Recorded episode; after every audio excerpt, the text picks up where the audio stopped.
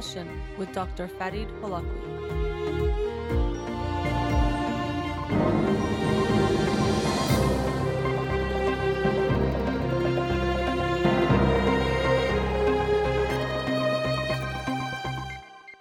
Good evening and welcome to In Session. I'm your host, Dr. Farid Holakouee, and I'll be with you for the next hour here on Radio Hamra. Studio number to call in 310-441-0555. I'm a licensed clinical psychologist, so you can call in with any questions related to clinical psychology, including any emotional or psychological issues, parenting issues, and relationship issues as well. You can also follow me on Twitter or Instagram or like my page on Facebook to get updates on the show or suggest topics or books for the program. And the shows are uploaded at the end of each week to my SoundCloud page and podcast on iTunes. Again, our studio number 310-441-0555. Before I get to the book of the week from this past week that I'll talk about tonight, the book of the week for this week is Never Split the Difference Negotiating as If Your Life Depended on It by Chris Voss. Never Split the Difference. And uh, this is another book recommended to me by my brother Parham. He said it was actually a very good book on negotiating. He said there might be parts of it he thought I would not like, but he said just read it all the way through, which I plan to do this week, and I'll share that with you next week on Monday night's show. Never Split the Difference by Chris Voss. The book of the week from this week, which also in a way was related uh, to my brother in the sense that he had recommended a previous book by the same author, uh, Nassim Nicholas Taleb. The book for this week was Skin in the Game, but I'd previously read his book, The Black Swan, on a recommendation from my br- brother. But this is Skin in the Game Hidden Asymmetries in Daily Life. And I remembered reading Black Swan and that it took me a long time to get through it, and it was hard to get through this in a week. It's not particularly long, about 250 or so pages, but his writing is very dense, or sometimes I felt I had to reread parts to make sure I was understanding it. And even after doing that, uh, sure I still didn't get a lot of what he was saying, but um, he does make a lot of interesting points. He also does not hold back any punches. He can be very harsh and direct and calls out certain people in a whole chapter he calls intellectuals yet idiots people who claim to know or to have knowledge and who give advice on things who necessarily don't uh, necessarily know what they're talking about, make it seem like they do. And actually, I couldn't help but feel some level of irony as I read the book because he does mention people who give advice but who don't have to pay the price if things don't go well based on that advice. And I could recognize some of what I do on the show has that flavor to it. So it did uh, cause me to do some self reflection, which maybe I'll talk about some more. But let me first talk about uh, some of the themes in this book, or even where the title comes from. So, skin in the game.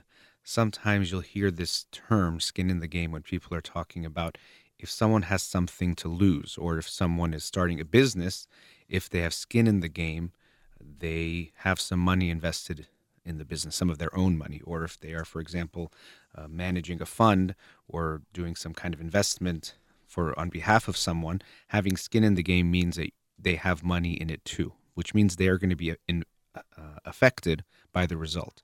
Because if I tell you to put your money in a certain stock, um, but I don't have money in that same stock, you don't really feel that same I, feeling that I really want or I believe that things are going to go well because it won't affect me one way or the other. And so when someone has skin in the game, we can take their advice more seriously, which is what he talks about, or one of the main themes in this book, that we should not take advice from people who are not affected by the results of their advice. So he says rather than asking an investor about their advice in investing, ask to see their portfolio. What have they themselves invest, invested money in?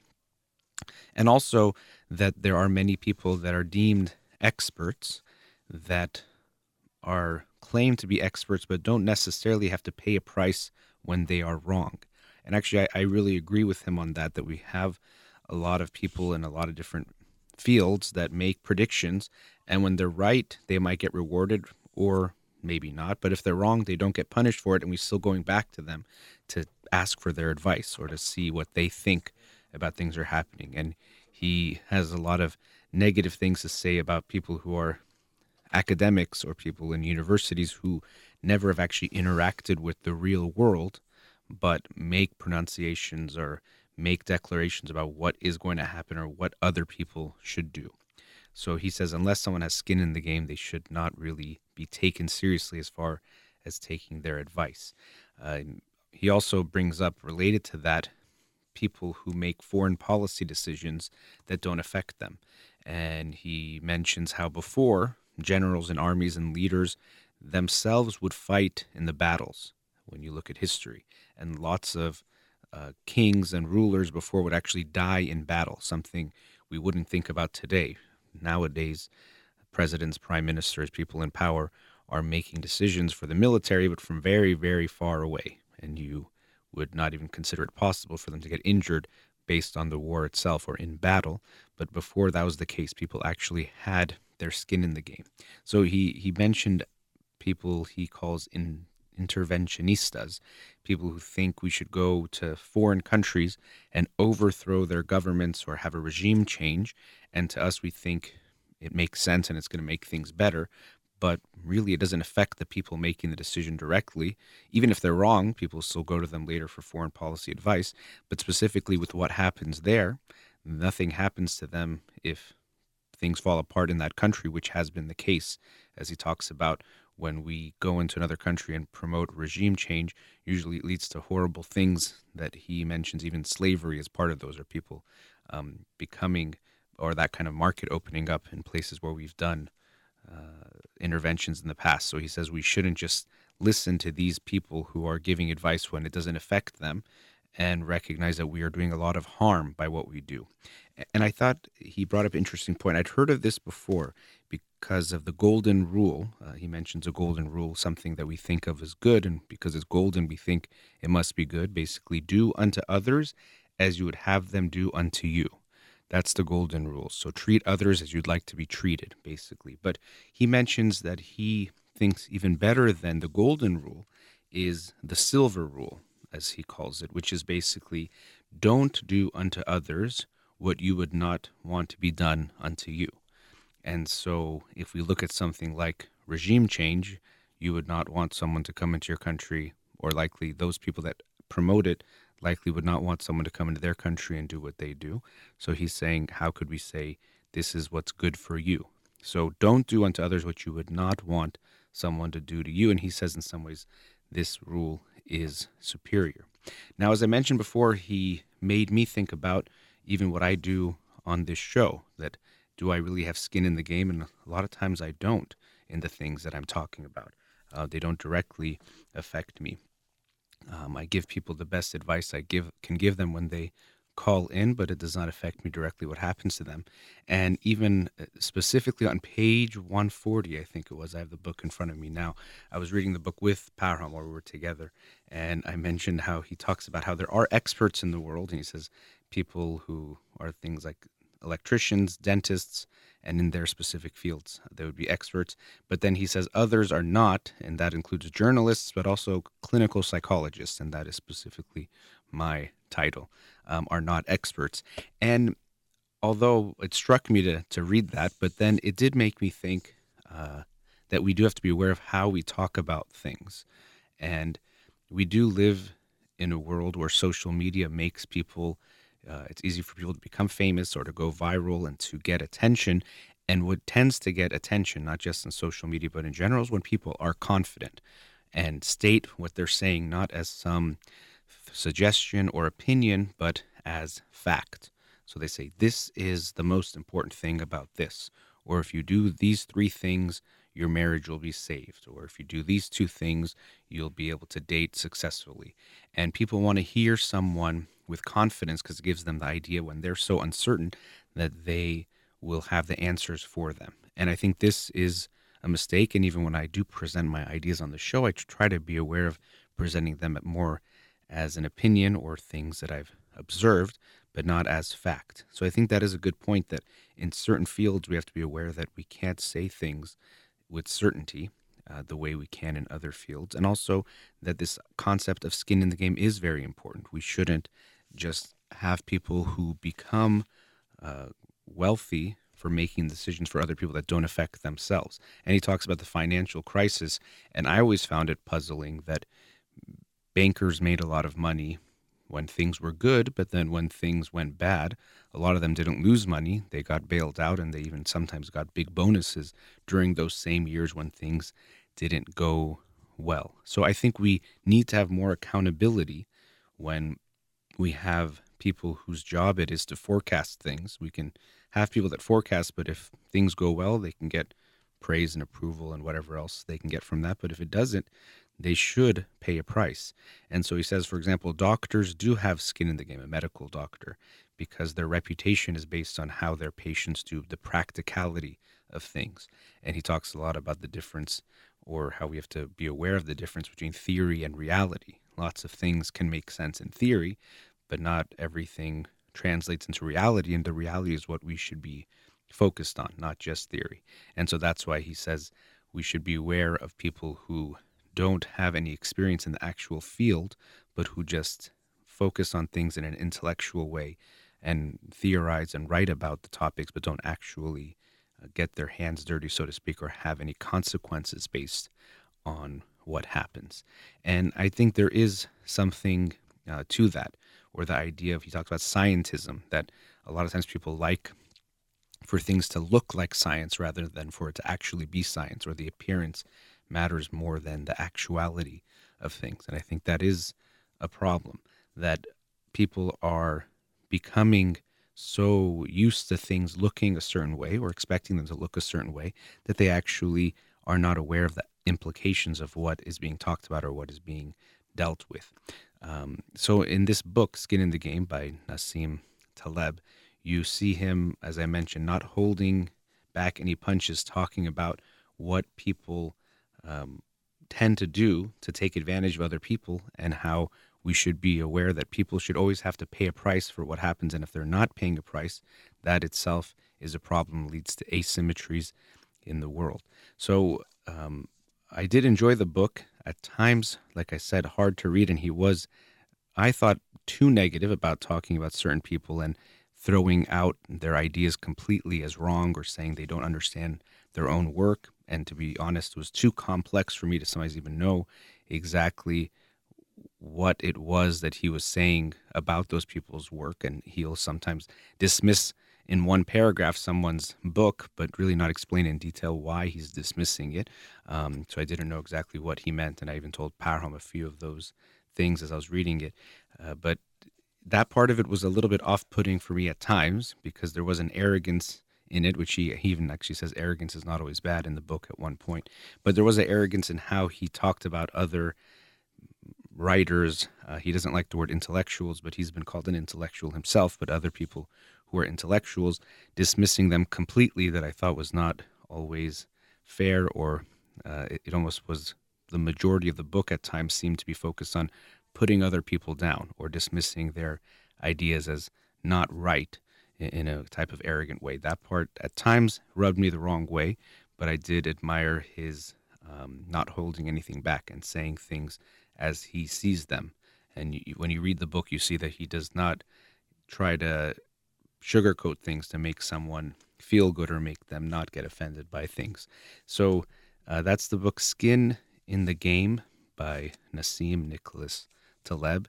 If you haven't read any of his other books, um, you can read this one. He does mention parts of his other books, like I said, The Black Swan, which I found very interesting, which dealt with some of these similar topics particularly that we try to people try to predict things and use models that aren't always really connected to the real world and they don't account for the rare events that can happen those black swans and then when they do happen they just say well that was something unpredictable not realizing maybe their models are wrong or that they're not accounting for the possibility of these what we consider uh, highly unlikely events to happen.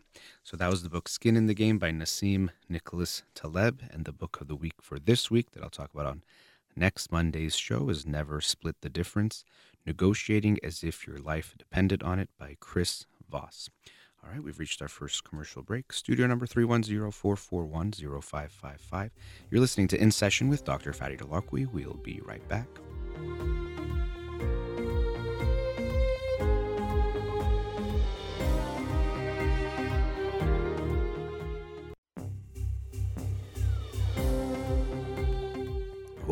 Let's go to another caller or first caller. Radio Hamra, you're on the air. Hello. Yes, hello, Dr. Farid. Thank you very much for taking my call. Thanks for calling. We're getting some kind of I don't know if we're on speakerphone. No, I'm not on a speaker. I'm Huh. just regular phone. okay, for some reason we're getting some kind of a almost like sounds like a feedback uh, sound. But go ahead. I can use my uh, headphone just to check if it works, if it's better. Let me just. Oh, it do- it doesn't work actually. Okay, that's fine. Yeah, that's okay. Yeah. Uh, I'm calling regarding, uh, I have a psychological question from you, Mhm. and it is about either existential or midlife crisis. I don't know which one it is actually.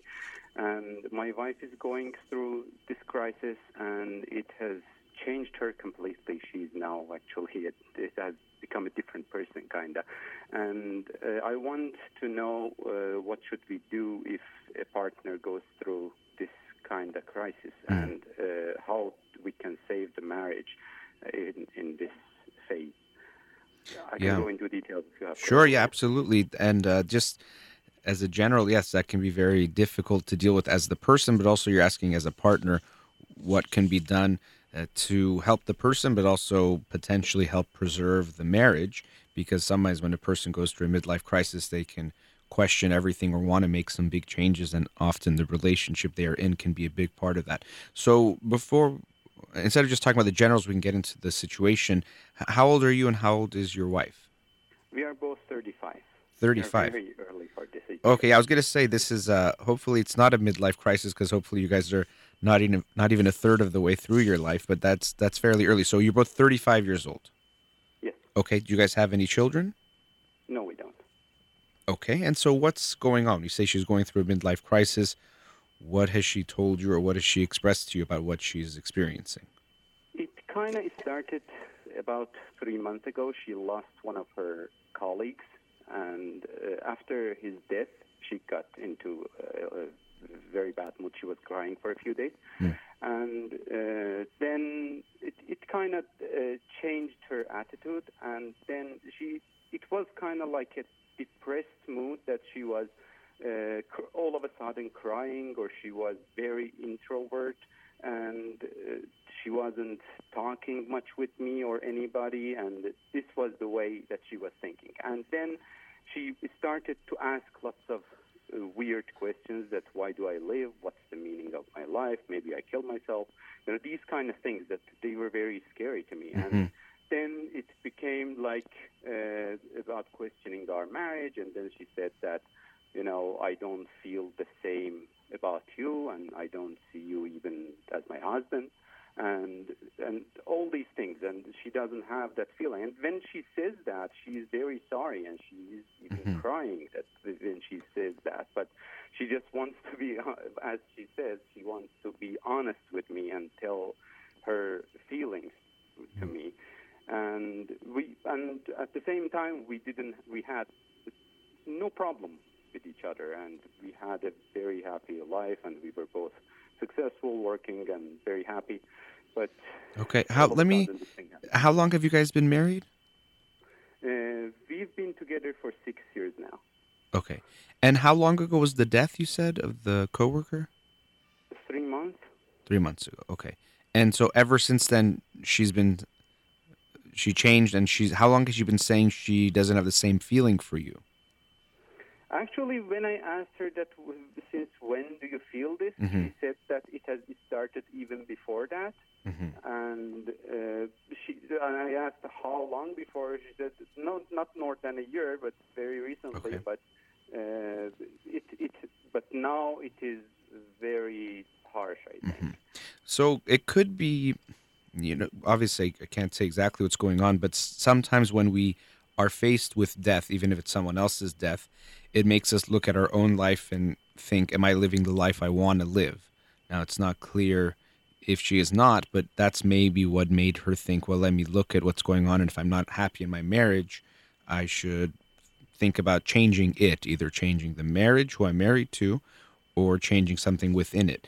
Do you know if she has any significant losses in her past, like a parent or anyone that she lost?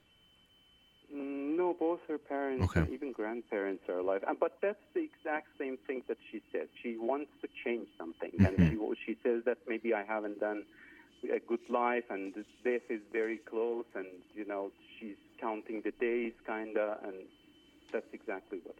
Yeah. And the reason why I asked about the other loss is that sometimes a- a loss we experience later in life can trigger a loss earlier in our life that we did didn't get to fully grieve. So that's why I was wondering if this friend somehow triggered some other losses. It could have just been uh, this I feeling of what about my life? Am I in the life I want to live? Now, even in how you said we don't have any problems, which can sound good, there can also be an element of that that can mean you guys are not that close or that there's something missing in the relationship. And that's something I would want you to think about. Do you think your guys' relationship, your marriage, is a very close, connected type of a relationship before these last few months? Before that, I was thinking like that, and even I asked her, and she said that I was thinking that we were very close. But again, uh, at this, the time that I said it's less than a year. Even before that, that's when she says that she started not feeling the same about me. She said that we, I, I think we don't have that much closeness anymore. Hmm. Any more is I don't know interesting. Okay. Yeah. Well, she says anymore. and maybe that's the the case, but it could also be that there never was a closeness or a degree of closeness that she thinks she wants or she wants. Because No, I, she acknowledges that there was one, mm-hmm. and there was a very tense closeness, and we, we, we were in love together. She acknowledges that, hmm. but later on, that has changed. Okay. Yeah, it's and she hasn't given you any reasoning or understanding as to why it's changed for her. No, and she says, I don't even know, and that's the scary thing that she says that since these changes are happening in me, I don't know, and that's mm-hmm. a bit scary to me.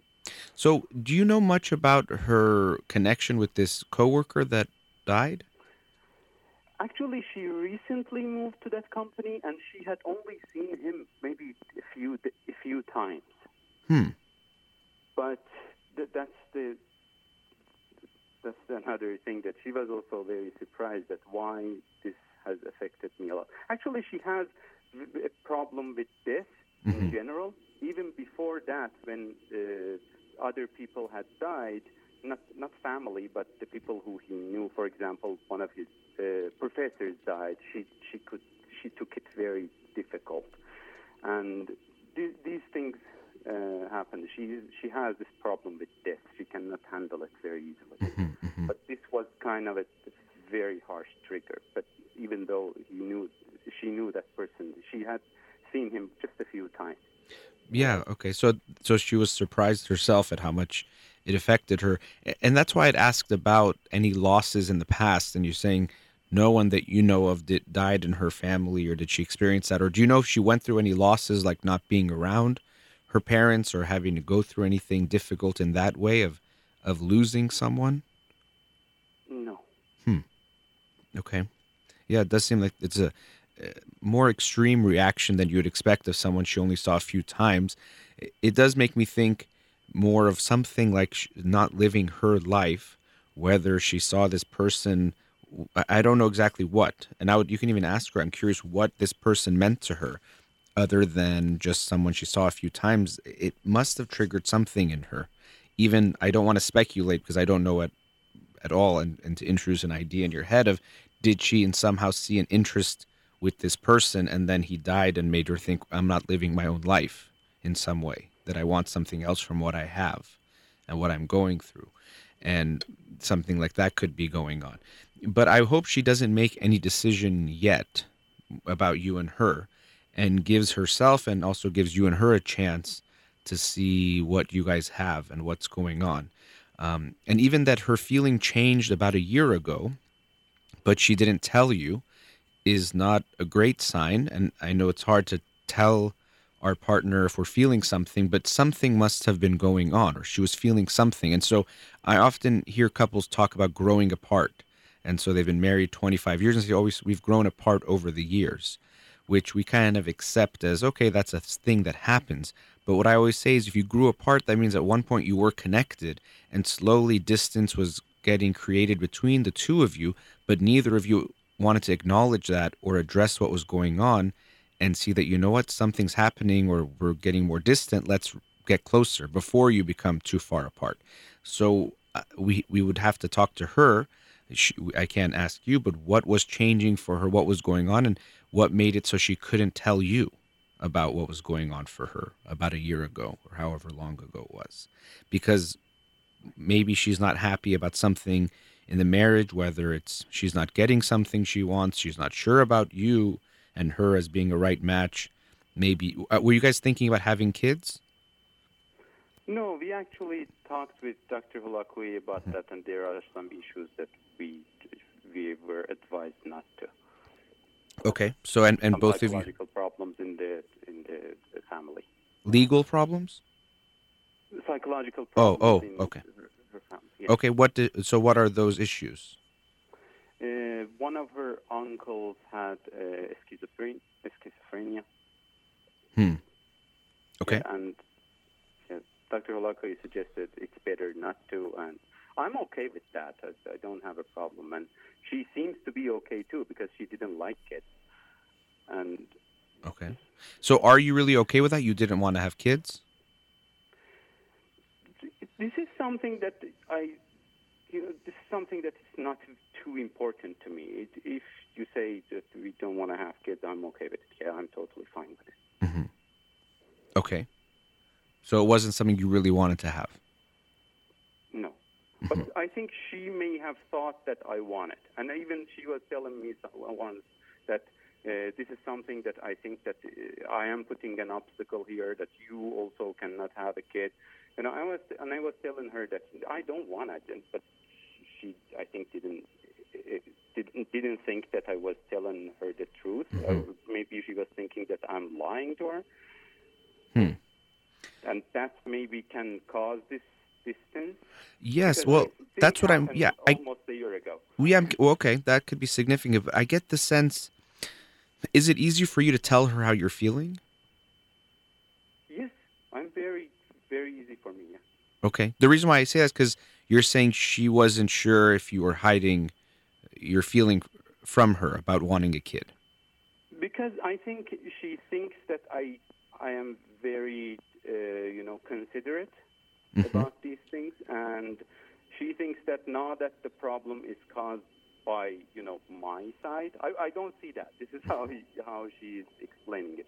Now that because of me we cannot have kids, you may uh, you know you are sacrificing yourself, mm-hmm. and this is not good. Right. That's, that's what she thinks. But I don't think it as a sacrifice. I'm totally fine with it. Mm-hmm. But you know, so even when you say she thinks you might be considerate, and that's why you'll say you're okay not having a kid, even though you're not. That's what she thinks. That's what again makes me think she thinks you're not being as open with her, or she can't connect to you, or she's afraid she's not connecting to you because you're not fully being yourself, and right. you might be afraid to hurt her feelings. Um, at least it seems she thinks that. So you wouldn't tell her something. And so that could be creating a distance. Now, also, let me make it clear I don't want to blame you for what's happening between you and her. And I don't even like the word blame. Likely both of you are contributing and there's a lot going on. But especially since I'm talking to you, I want us to look at what you could be contributing to what's going on.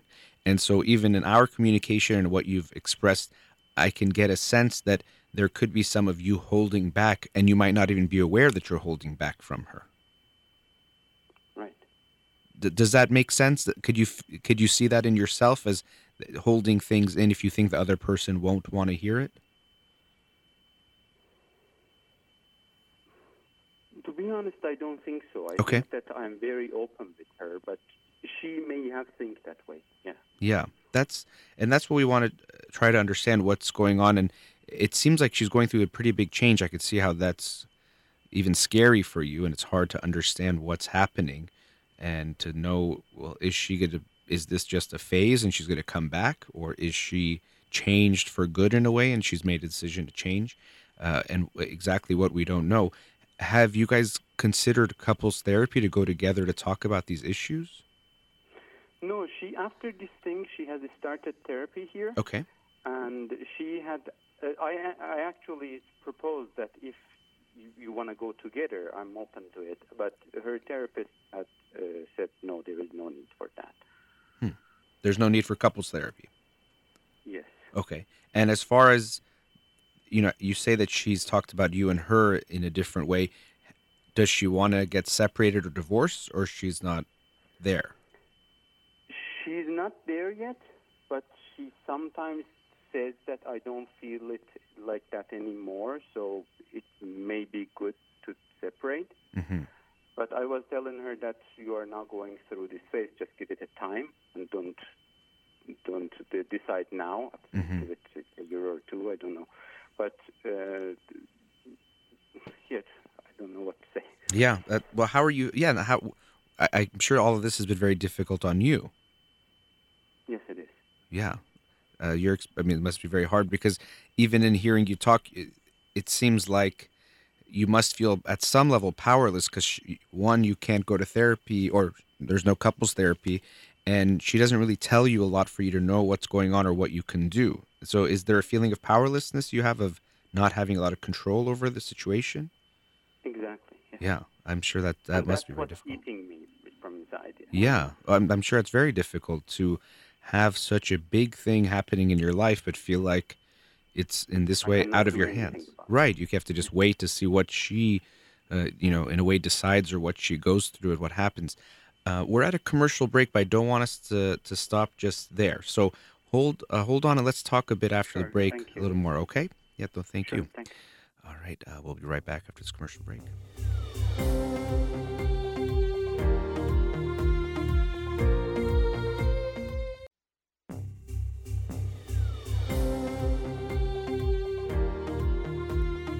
Welcome back. Before the break, we're with the caller. Let's go back to him now. Caller, are you still there? Yes, I'm. Okay. So uh, before the break, you were telling us about what's going on with you and your wife at this time. You guys have been together about six years, but for the or about three months ago, she had a death of a coworker, and since then you have noticed a change, pretty significant change in her. But she's been saying for about a year or so things have felt different for her in the marriage and how she feels about you.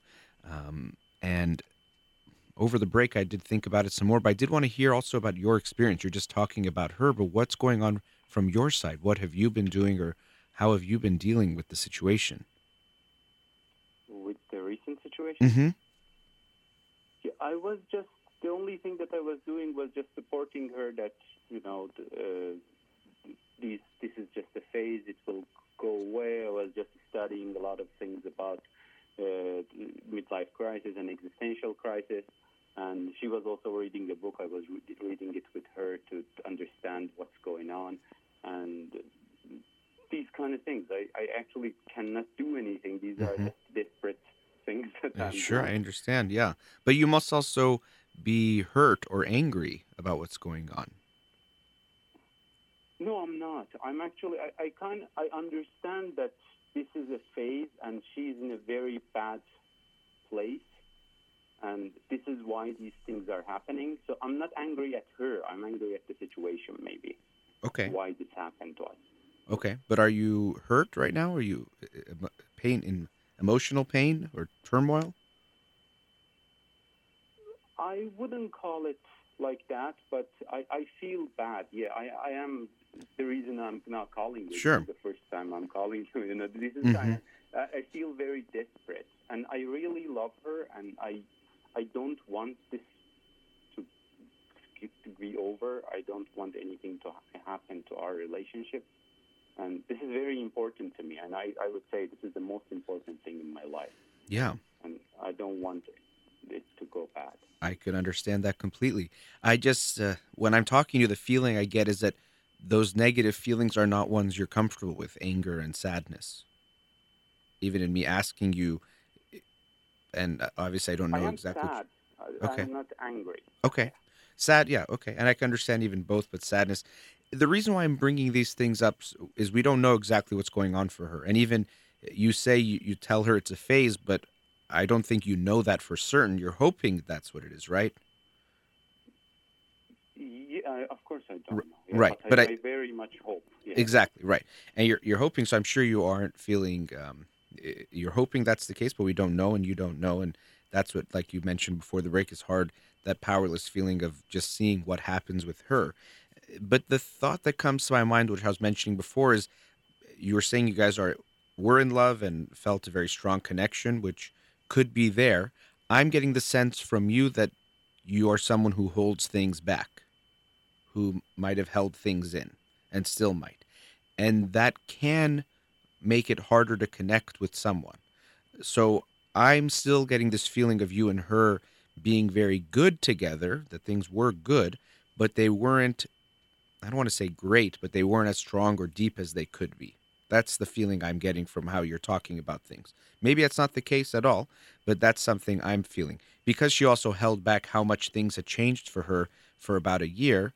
Um, and I'm also wondering, did you see any difference in her when she sang for No. about a year? You didn't see anything different. No, I didn't see anything different even until three months ago. Hmm. Okay. Do you think she was just able to hide it, or you didn't want to see that things had changed for her? That's what she says. She says she was able to hide it. She Mhm. was. She. This is, this is exactly her sentence. That she says that I was trying to act like normal people.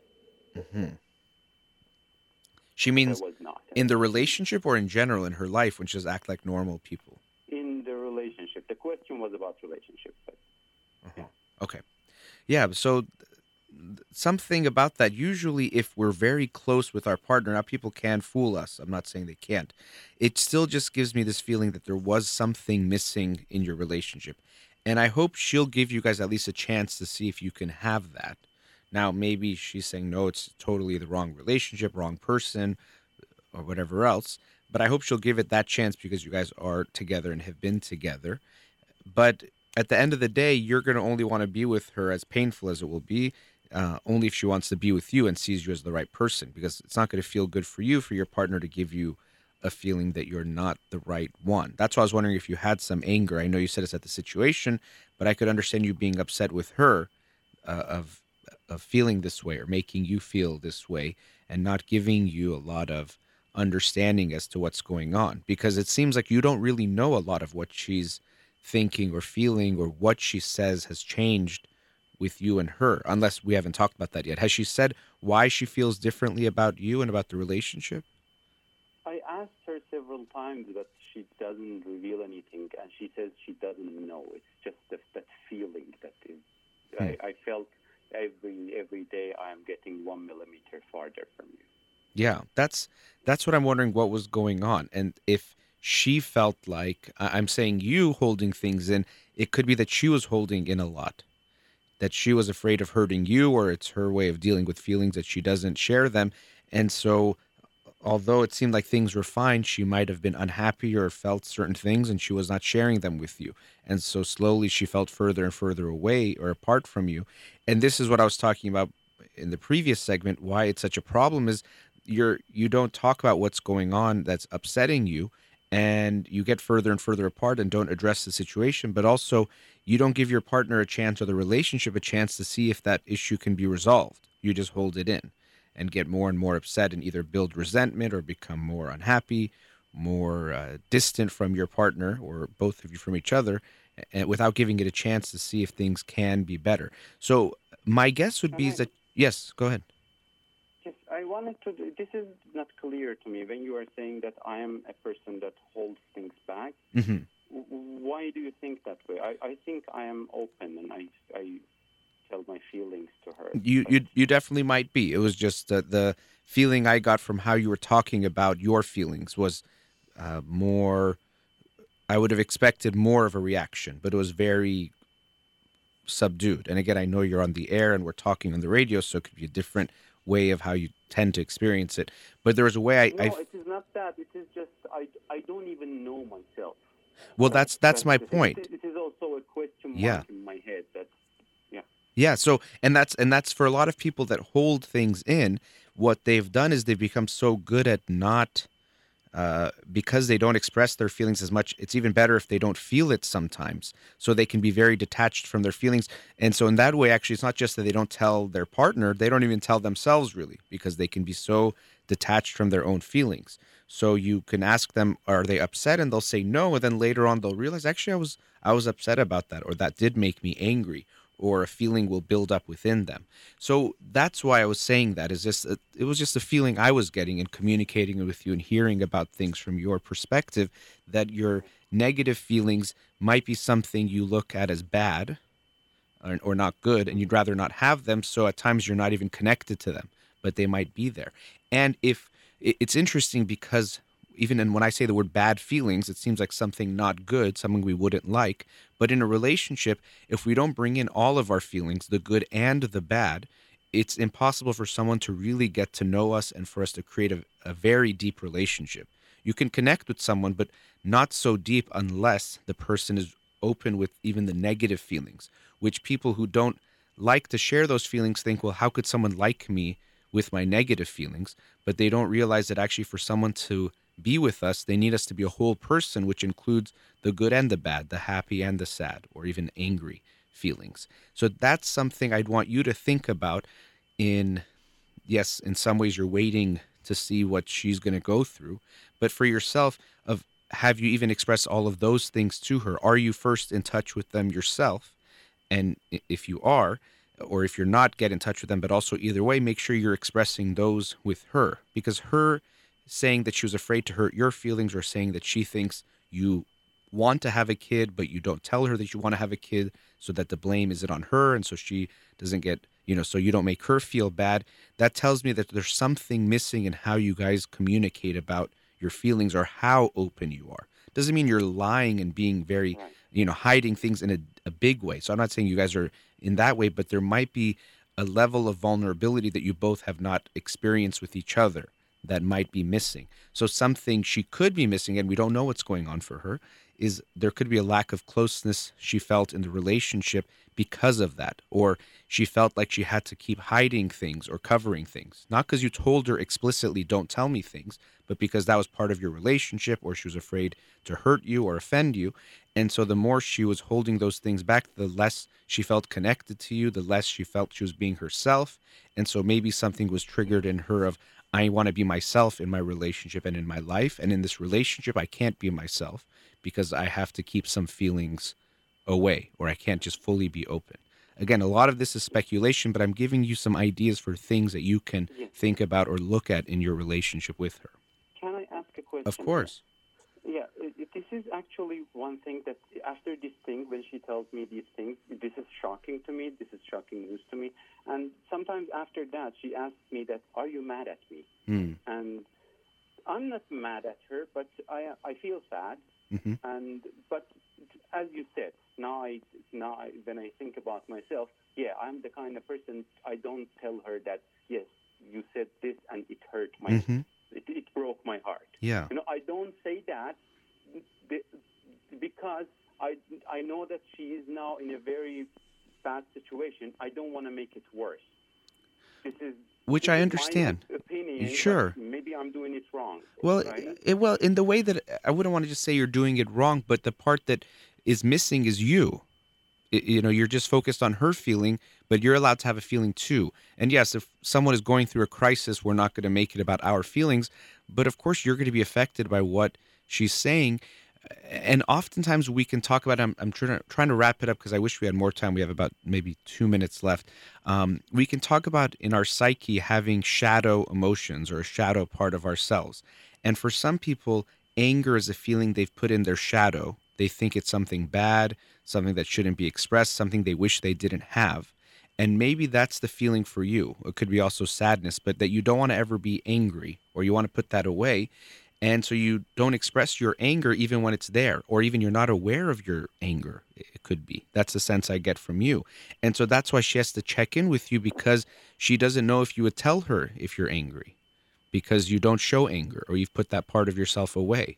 So she has to keep checking in because she doesn't know. Wait, are you angry? Because I think you'd be angry, or I feel like you're angry, or I thought you were angry, but you don't tell me that actually, I used to be an angry person, and mm. then after I, I, I tried very hard to work on it and not to get angry anymore. But maybe I have done it wrong. I have totally sh- shut it down. Well, yeah, and again, even in hearing you, that's a, the second time in a few minutes that you're talking about doing it wrong, and so I, I think you can be hard on yourself, and even that's a type of anger, that an internalized anger. But it could be that you, even when you say, "I taught myself" or "I've worked myself to not get angry at all," I wouldn't even call that or consider that the goal. Anger itself is not bad. The expression of it, like any emotion, can be good or bad. Yeah, exactly. Right. So being angry is actually a very good and healthy part of our psyche. It can protect us and protect people, and we need to have it in our relationship. But yes, sometimes if it was something we expressed in a really bad way, we can go too far the other way and feel like we should always hold it in. So it's possible that that's what you went through. I have about just 10, 20 seconds before we have to wrap up. But that's, last yes, go ahead. Uh, I just want to know: should I express my feelings to her now openly, but or should I again uh, keep her in mind that she's in a bad situation and I shouldn't? Well, well, so? we always keep. You can do both, and that you can keep her in mind when you're expressing it and how you express it. We're aware of how it's affecting our partner, but this idea that you either have to hold them in or let them out it shows me that already you look at the feelings in that way. You can talk to her. You don't have to get so mad at her, blame her so much in a way, but she should know what you're going through. And to me, this could be a snapshot of what's going on in general of you holding things in, being too mindful of how it's going to affect her to the point that you're holding back parts of yourself. And so she, that's what I was talking about this lack of connection that might have been there, that there might have been less of a connection. Things might have been good, but not deep enough where you guys were being fully open. So maybe she felt like because you were holding back, she was holding back too. Or I don't want to blame one of you. It could have been the way things just were between the two of you, but she's realizing that now. And again, I do have to wrap up to end the show, uh, or else I would very, very happy. I hope you can call back and we can continue the conversation because I could imagine there's a lot on your mind to deal with. But thank you for calling. Call back on another day? Absolutely, yes. Next Monday, Wednesday, it will be uh, Persian New Year, so we really won't be doing call-ins in this way. But anytime, please feel free to call back. I really appreciate Oh, it. thank, you for calling. much. Have a great night. Bye bye. All right. Thank you to our caller there and to everyone who's listening. And Amir here in the studio. You've been listening to In Session with Dr. Farid Holakouee. Have a wonderful night.